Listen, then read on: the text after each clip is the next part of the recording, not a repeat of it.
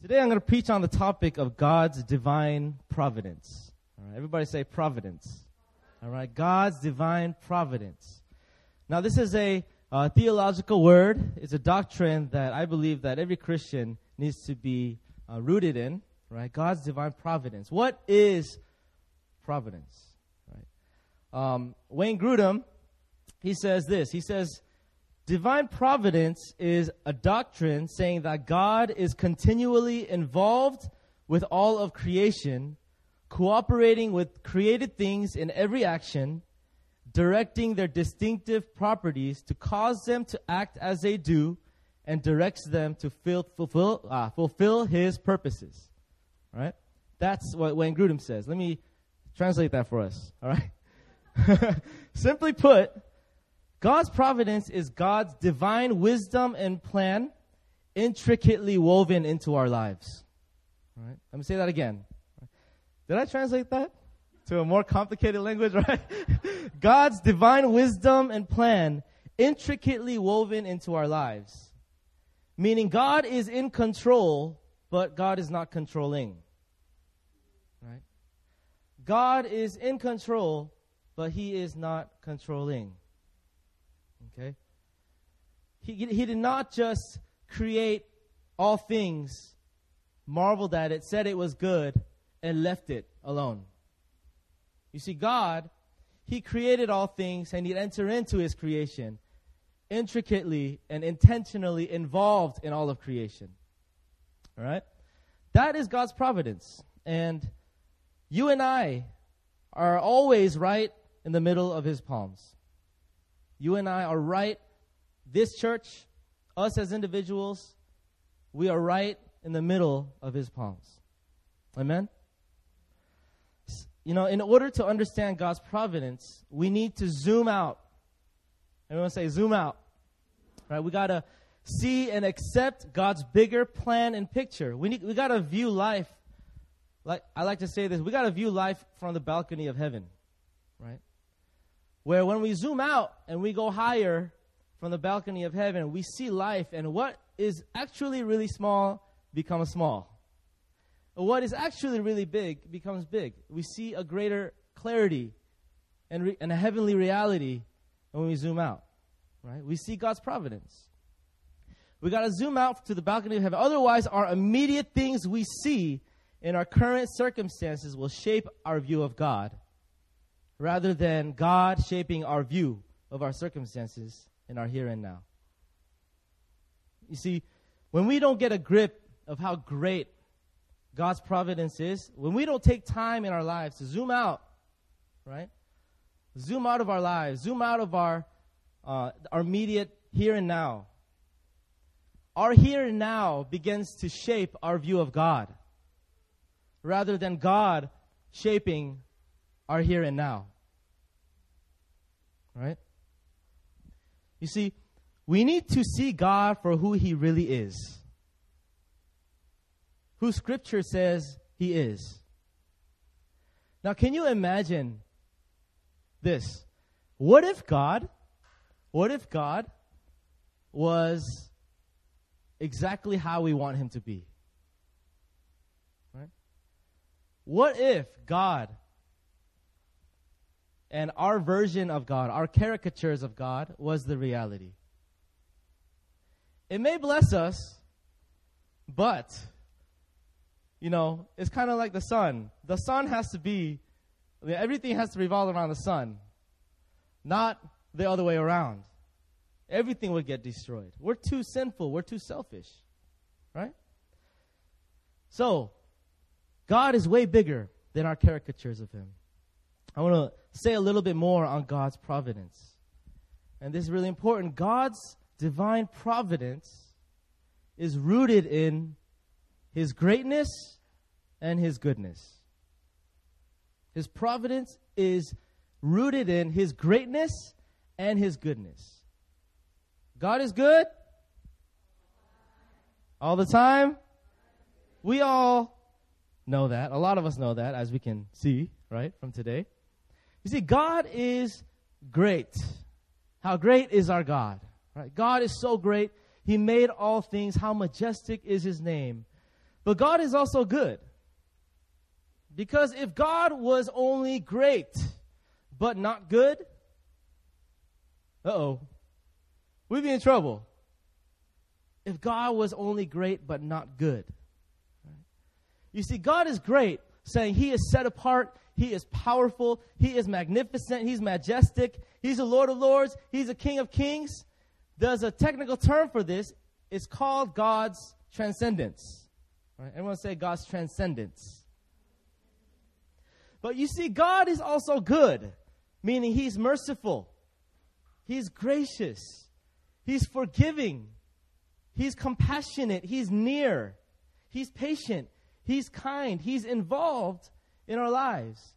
That's God's goodness, and the term for that is called God's immanence. Everyone say God's immanence. God's transcendence describes His greatness. God's immanence describes his goodness.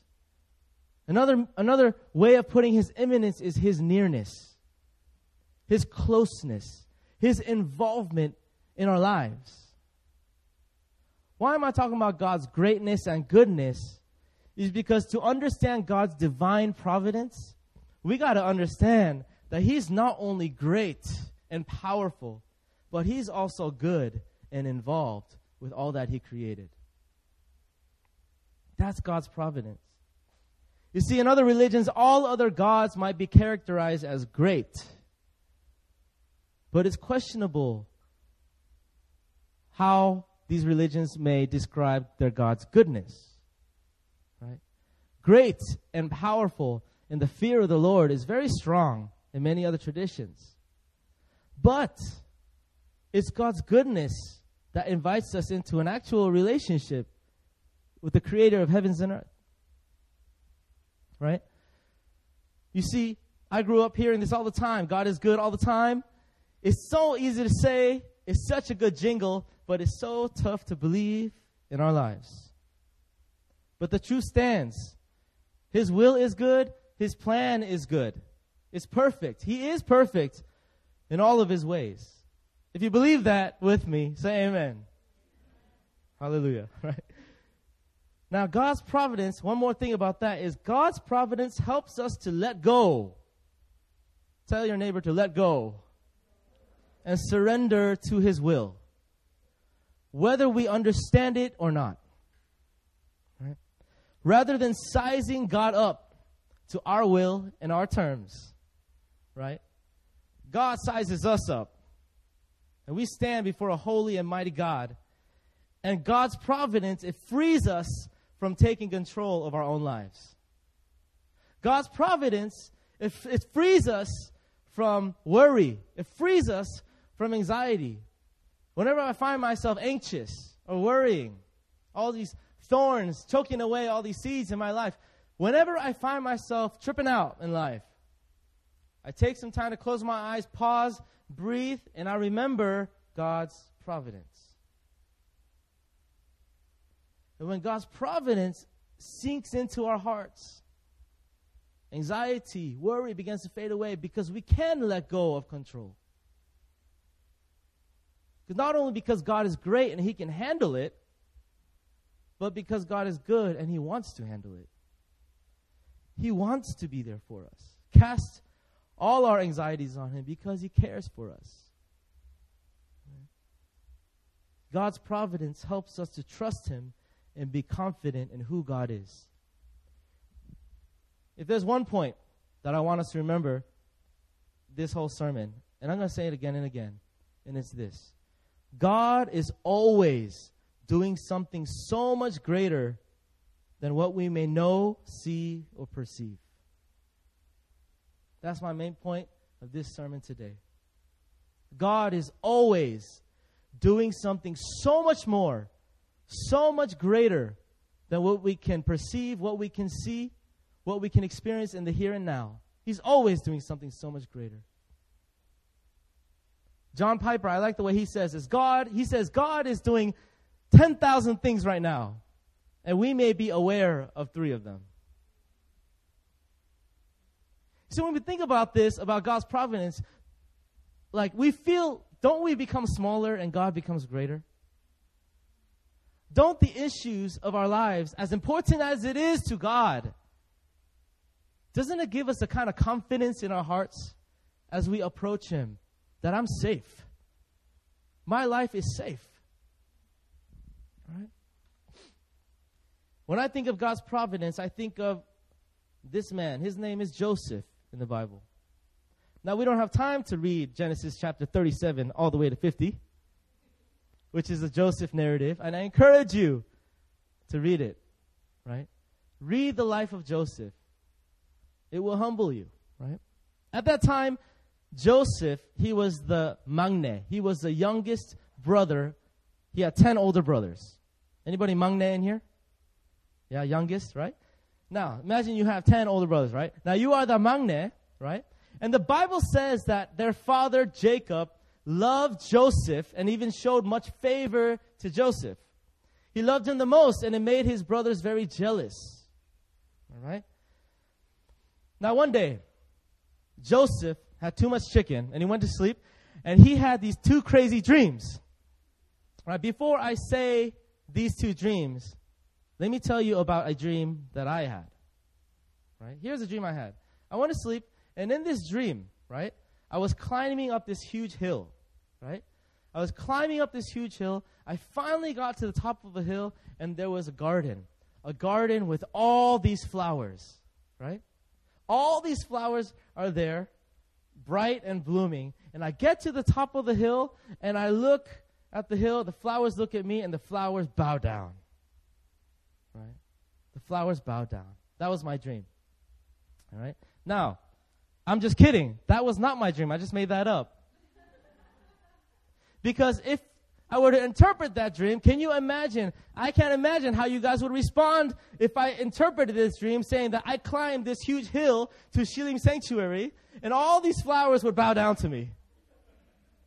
How ridiculous is that? You know what I'm saying? That's, you guys would all walk out or kick me out. You guys probably kick me out, right? yeah, JM. But Joseph is a little boy, just innocently just sharing his dreams. He gets two dreams. First dream, he sees ten, ten stalks of grain, right? And Joseph, he's standing there, and then these ten stalks of grain bow down to Joseph. Second dream is that he sees the moon and the stars, right? The moon, the sun, and stars. And he sits there, and these things bow down to him. He does have these dreams. He's not making it up, right? He goes to his brothers, his ten brothers, and he goes to his parents. Hey, I just had this dream. I just want to share it with you. He shares his dream, right? Now the parents, they're humble. They're like, hmm, maybe there is something. But their brothers, they're angry. Who does this kid think he is? They're already jealous of him. So what do they do? They do something that probably none of us have experienced before from our own siblings. They hated him so much, they planned to kill him. But instead of killing him, they profit off of him. Because these merchants are coming by, instead, they sold their own Maknae brother cheap into slavery to the Midianites. Can you imagine being sold as a slave by your own family? Can you imagine the heartache of being separated by his parents that love him so much? He has no idea what's going on. Kid just dreaming, right? And he gets sold by his family. My brother sold me into slavery. Can you imagine your testimony? Like later on, like in, my, in your, you're sharing testimony. Yeah, in my life, my brother has sold me into slavery. That's crazy. Later on in life, after he's sold into slavery, guess what? The merchants, they get tired of him. The Midianites, they get tired of him. And then guess what? He gets sold again. Like a piece of, piece of merchandise, right? He gets sold again to this ruler named Potiphar. So here is this kid, Joseph, and he, he hears testimony. He said, I got sold into slavery twice. I got sold twice, right? And then all of a sudden, he experiences a little bit of favor, right? He gets sold to Potiphar, Who's Potiphar? He's second in command to Pharaoh in Egypt. He's the vice president, right? He gets sold to him, and then all of a sudden, Potiphar, he gives a little bit of favor to Joseph. And all of a sudden, he says, Hey, I want you to take care of this land. I want you to be in charge here. And now Joseph's given a little bit of authority here. Right? And guess what happens? This blows my mind. Joseph is being faithful with, with what's been given to him after all that, all the suffering he has gone through. And then all of a sudden, he's working one day. This lady comes through. Potiphar's wife. Potiphar is out doing his business. He's hanging out with his friends, whatever he's doing. And then his wife, I believe the Bible says that she is, she's tight. Right? You know what I'm saying? She's tight, right? She comes through and she is not even playing any games. She goes up to Joseph and be like, hey, brother, sleep with me. Let's get it on. My husband is gone. Let's do this. Now, I don't know. I don't know what happens. Uh, if I was Joseph, I don't know. you know why? Because I have come to experience this. When we suffer in life, you know what happens? Entitlement creeps in. When we go through stuff, suffering, injustice, what begins to happen is we begin to zone in on ourselves and entitlement comes in. You know, for Joseph to go through all that he went through, he looks that woman in the face and you know what he says? I've been entrusted with all of this. How can I do this before Potiphar? How can I do this before God? God has been too good. Hey. He says, God has been too good after all that he's been through. And Joseph stands as a man of integrity right there. No entitlement through all that he was going through, a man of integrity. So what happens? Potiphar's wife grabs his clothes, you know, grabs her clothes, rips it off, and tells everybody that Joseph tried to rape her. Who are people going to believe? The woman. Right? So now injustice comes along.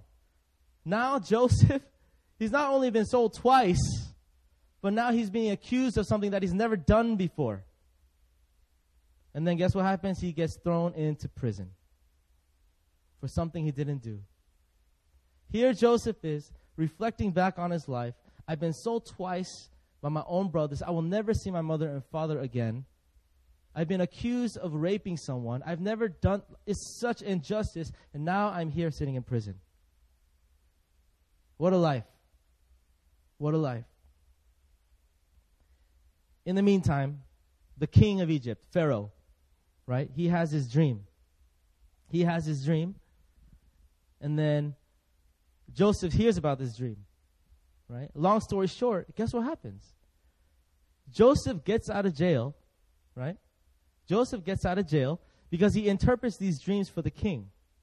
These dreams go something like this There's seven fat cows, and there's seven ugly, dry, skinny cows. And these seven fat cows come through and eat up all the skinny, dry cows.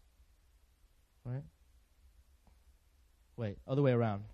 Thanks, JM. Right? The thin cows eat the fat cows, all right? Right? And then Joseph interprets this, and J- Joseph's given supernatural wisdom. And he's saying, King, am I, you know, I'm, I'm hearing from God, I'm hearing this wisdom. I feel like you should, you know, what's going to happen is there's going to be seven years of plenty, seven years of abundance, of harvest. And then after that, there's going to be seven years of famine. Famine so bad, people are going to forget about, forget that there were seven years of plenty. He says, I suggest, Pharaoh, that you set apart a fifth of these crops every year to save up. The king was impressed. Favor comes through, and he appoints him, right, as basically prime minister. Pharaoh, he brings him out of jail. He gives him favor. Now, He's one of the most powerful men in Egypt. Hallelujah. Right? Hallelujah. Now, guess what's happening? Everyone, after seven years of abundance, they're doing that. They're saving a fifth of all their crops. They're storing it up. And lo and behold, after those seven years, famine hits the land so bad, everybody around them is dying. Dying to the point where they all have to come to a specific place to get food. Where is that place everyone is coming to? Egypt. And who's in Egypt? Joseph. So who comes to Egypt? His family comes. His family comes. So now he's decked out in all this gold, right? He's decked out in all this gold, and then the day finally comes. He least expects it.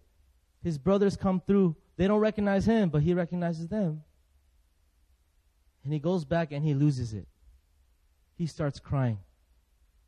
He's weeping. His heart is hurting. Why? He's now facing the people that sold him into slavery. Now, Joseph, he comes to his brothers and he says the scripture that we read today. Joseph said to them, Do not fear. Am I in the place of God? As for you, you meant evil against me, but God meant it for good. Can you see that? Joseph sees it. God meant, can you imagine all that he had gone through and the courage it took and the faith it took for Joseph to say those words to his brothers? God meant it for good. To bring it about that many people should be kept alive as they are today. Wow. Evil happens, but God is still a redeemer. He changes it all for good and His glory. If Joseph did not go through all that he had gone through, he would not have been set up to enter into his destiny and his calling. If Joseph didn't go through everything that he had gone through, he had not he would not be able to be set up to save his own family. If Joseph hadn't been sold twice, if Joseph hadn't been hadn't gone through that injustice and gone through jail, called up out of Pharaoh, if Joseph hadn't gone through all, all that, guess what? Everybody around him would have died because of the famine. God's providence. Let me say this one more time. God is always doing something so much greater that, than, what we, than what we may know, see, or perceive. Joseph didn't know. But when he says that verse we read today, he's like, yeah, that's right. God is doing something so much greater. There is purpose. There was purpose to everything I went through. That's God's providence. It's not chance. It's God's goodness and His greatness. Amen? I want to share this incredible story about missionaries named Ruth and Gary. All right? There's these two missionaries I know from Ruth, the name Ruth and Gary. Missionaries Ruth and Gary served as full time missionaries because they had a burning heart to share the gospel with unreached and un, unengaged people groups in Indonesia. These mission, God gave them a huge heart to reach Muslims. And they have been serving there since 2004. Ruth and Gary, Indonesia since 2004. Instead of staying in the city, they lived and did life more inland, where most of the radical Islamic population was the highest and where the Islamic faith was the strongest. With a platform of teaching English, Korean, other languages, and other NGO work, God did so many things in them and through them since 2004. After years of assimilation, you see, when you go as a full time missionary, you have to go through years of learning the language, learning the culture, assimilation, and enculturation, prayer every day, prayer walks, sebekido, tilling hard soil in that land. After years of doing that, God finally opened the door for their dream for a church planting movement to come through. After eight years of assimilation, guess what happened? God started opening doors where they started going very inland to remote villages. And for a couple years, they began to build relationships with them. They began to pray there. And they began to live out, finally, after eight years, everything that they dreamed to live out. So after 10 years of being in Indonesia, in 2014, one evening, the police raided their house. The police raided their NGO. The government found out who they were and what they had been doing, and they interrogated them. And just like that, they were given a notice. They had one week to pack their bags, say their goodbye, and they were to be deported from the nation of Indonesia. So they said their goodbyes, packed their things, gave their stuff away, and they became blacklisted out of Indonesia. On top of that, Ruth was recovering from a fierce battle against cancer and was healing from much chemo that she was going through. Now, can you imagine the heartache? Can you imagine the trauma? Can you imagine the grieving? Everything happening so fast. One week to get out. 10 years of cultivating. 10 years of relationships. 10 years of all these things. Government says, get out. Can you imagine the confusion? They returned back to Korea to seek the Lord, to rest, and to heal up. And after months of praying, grieving, receiving counseling, receiving healing, fighting through depression, after months of doing that in Korea, they felt led to be missionaries to somewhere they can still find Indonesians and Muslims to reach. So they finally bought their one way tickets to a neighboring country called Malaysia,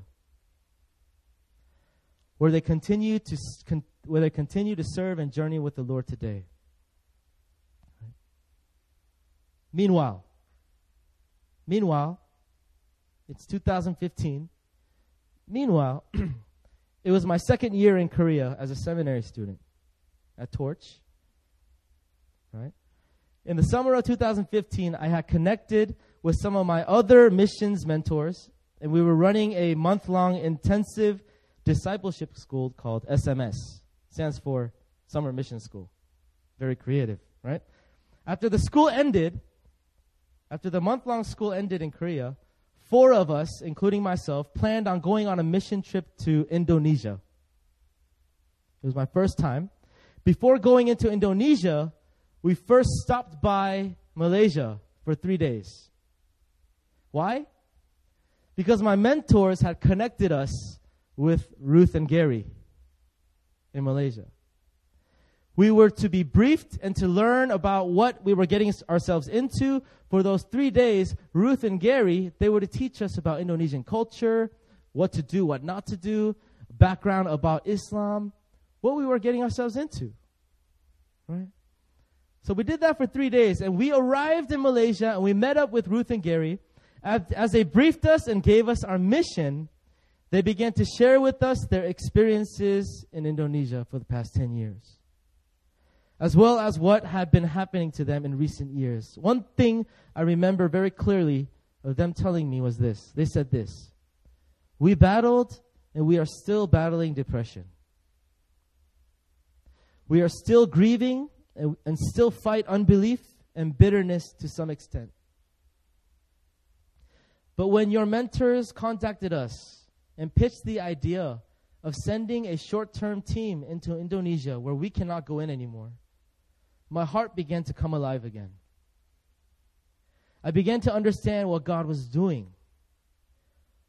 And they said this We were once arrows to Indonesia. But now God has shown us that now we are the bow and that God will send us arrows to the country that we love the most. You four are now our first arrows, where we are launching you into the village that we first started breaking ground. So, the mission trip. We were like, wow, this is crazy. it was crazy. I was like, God, you're crazy for sending us all this up, right? So we arrived in Indonesia. They were sending us to a remote village where they just began prayer walking, getting to know people, right?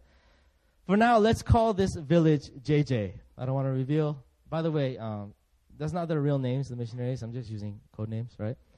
Let's call this village JJ, right? From two plane rides, a long train ride, a bus ride, and a ghetto cab ride, cab ride, we arrived in a village after a day's travel. We literally went into a village, said we were foreign tourists who wanted to learn Indonesian culture and offered to teach English for seven days. Basically, we didn't know where we were going to sleep that night. We literally went into there like, all right, God, let's see what happens. We're just going to ask them. We want to teach them English. We'll see what happens. We go in there, and by God's grace, of course, there's a house that wanted to host us. Right? We didn't know what we were going to stay. Two, two families hosted us because we had two girls and two guys on our team. Right? One of our team members by God's grace, could speak a, speak a little bit of Bahasa, which is the language, Bahasa Indonesia, right? They could speak a little bit, bit of it so we could communicate a little bit. Now, what did these seven days look like? A total bust. A total bust. We had no idea what we were doing. We would do prayer walks every day, gather children and teach worship songs, do some crafts, do VBS, Vacation Bible School, right? And we would just go house to house just performing songs for them. Because it was new for them, right? By the way, this village is a 100% Muslim village. Days seem like forever. Seriously. Each day felt like a month. There were no toilets. Just one river in the village with no toilet paper. Just don't shake my left hand, all right? I'm just saying. It's been years, by the way. I've washed my hand many times, all right? Days seem, okay. So that's what we're getting ourselves into. And the family we work with, they did tobacco farming, which means every day, every second of our day, we're secondhand smoking because that, that, that house was a hot box of just tobacco, right? My alias name, I could, we couldn't give our real names uh, in case they had, uh, they could get access to Facebook and stuff like that. My real name was Yaya. All right. Yaya. Everyone say Yaya. What's up, yeah? All right. Now, I, I, got a couple of pictures to show. So, Grace, if you could put that up. So, oh, made that those lights. so this, you guys can't really see it, huh? Okay, so this was like the entrance into the village that we were getting ourselves into, right? And next picture.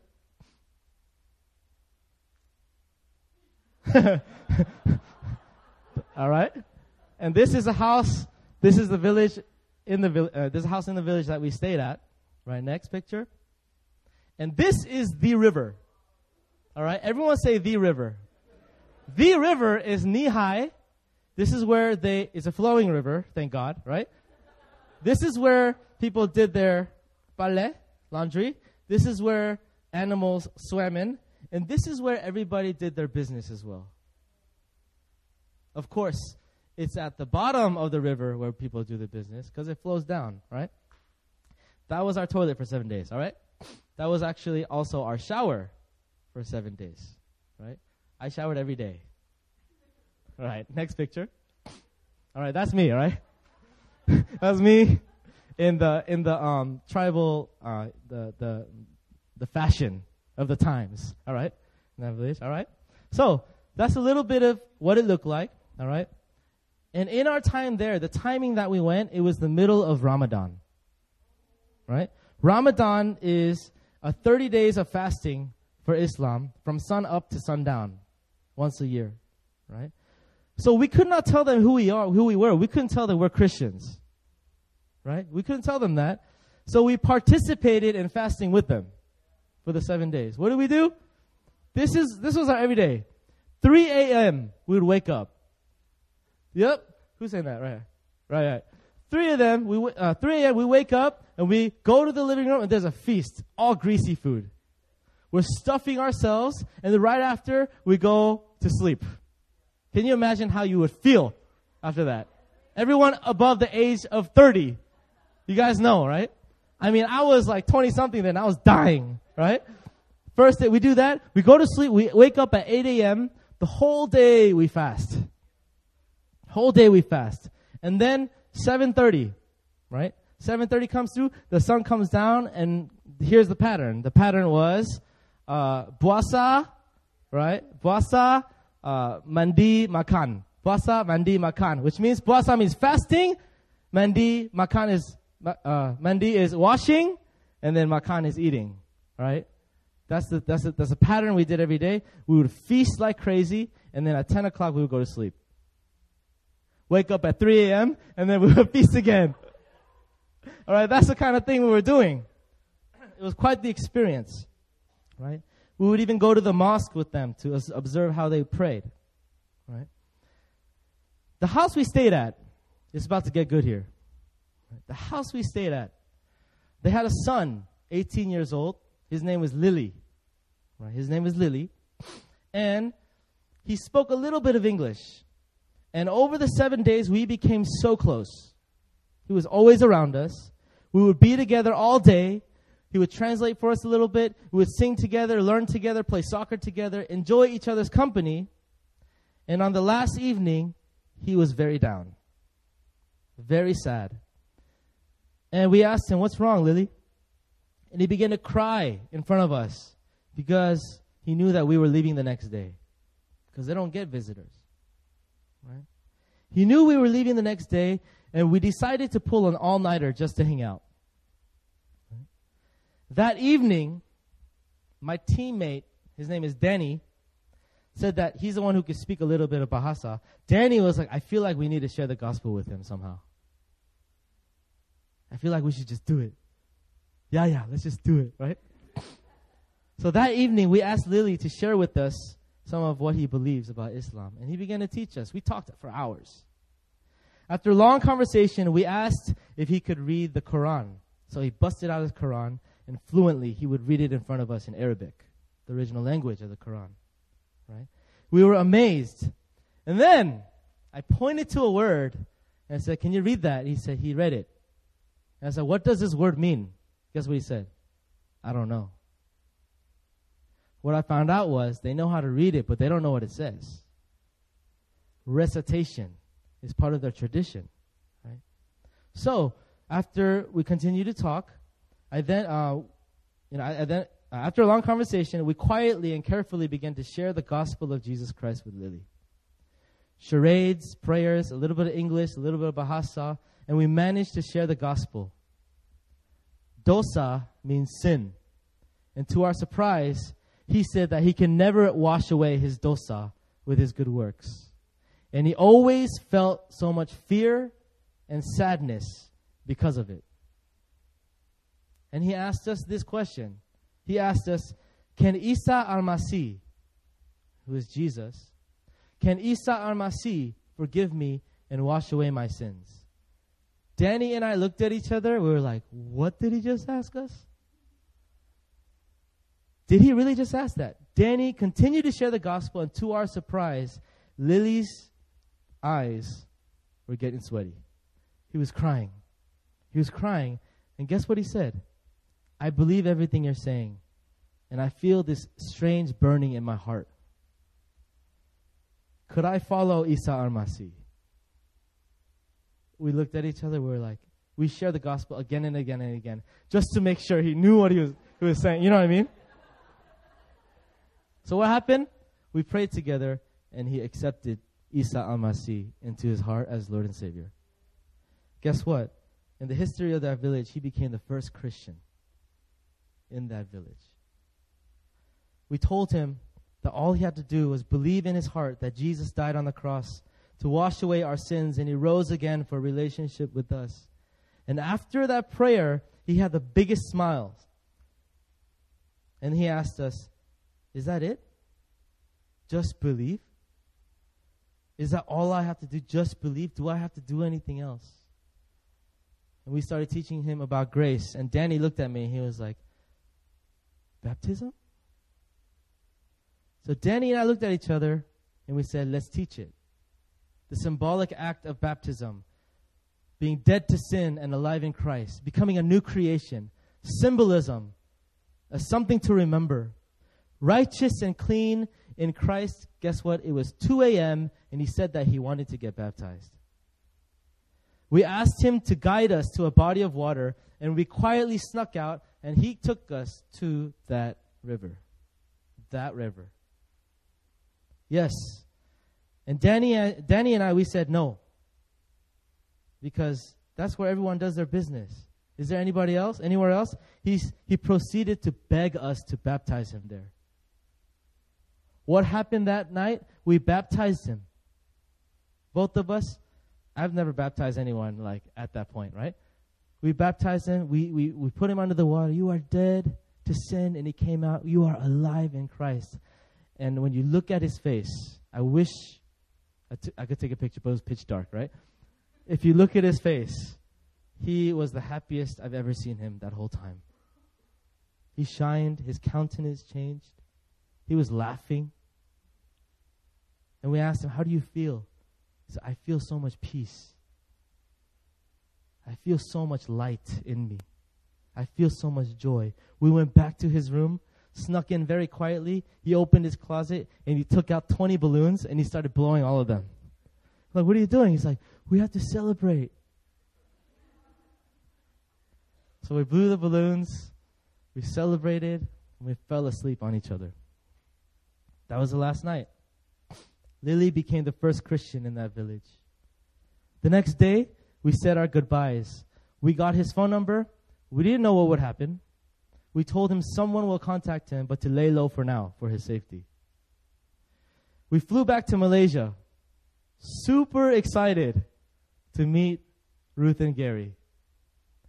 Super excited to share what just happened. As we met up with them, they were wide eyed in awe and in shock, with so much tears streaming down their face. They, got, they immediately got on their knees and began praising God.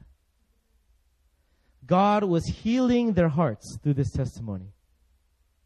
God was revealing to all of us. What was He revealing to us? That God is always doing something so much greater than what we may know, see, or perceive. Amen? But there's more. You guys want to hear it? It gets better. I'm over time, but you know, it's okay. Basketball can wait. All right? What happens? So Ruth and Gary, they make fake IDs, like fake aliases, uh, through social media, and they contacted Lily, and they contacted local leaders they know in Indonesia to go and meet with Lily. So for a whole year, they confirmed Lily, he's he's the real deal. He's really saved. And mobile discipleship for a year. All the questions that Lily had, they would answer. They would just disciple them for a year, right? And guess what happened? Right? Guess what happened? It's crazy. The day came in 2016 when Gary and Ruth were told by the Indonesian government that they were no longer banned and they could visit anytime. After a couple years of making disciples and building relationships with small churches in Malaysia, what did they do? They made a short term team from Malaysia and went on a trip together to JJ. They met up with Lily, and together with Lily, they shared the gospel to Lily's family, and all of them accepted Christ. Hey, that's crazy. They all accepted Christ, and many in the village were open to Christianity, and many got saved. I got more pictures to show. So, this is the family we stayed with, right? Lily is the striped blue shirt on the right. Right? The middle is his dad. All right, next picture. And you can't really see, but this is right after Lily got baptized. Next picture. Yeah. It was a little cold. That's Danny. And Lily, he's my brother in Christ today. And so is his family. So that happened. God's divine providence. Amen? After all the suffering, grief, depression, confusion, in the darkest times, little did they know that God was setting all this up.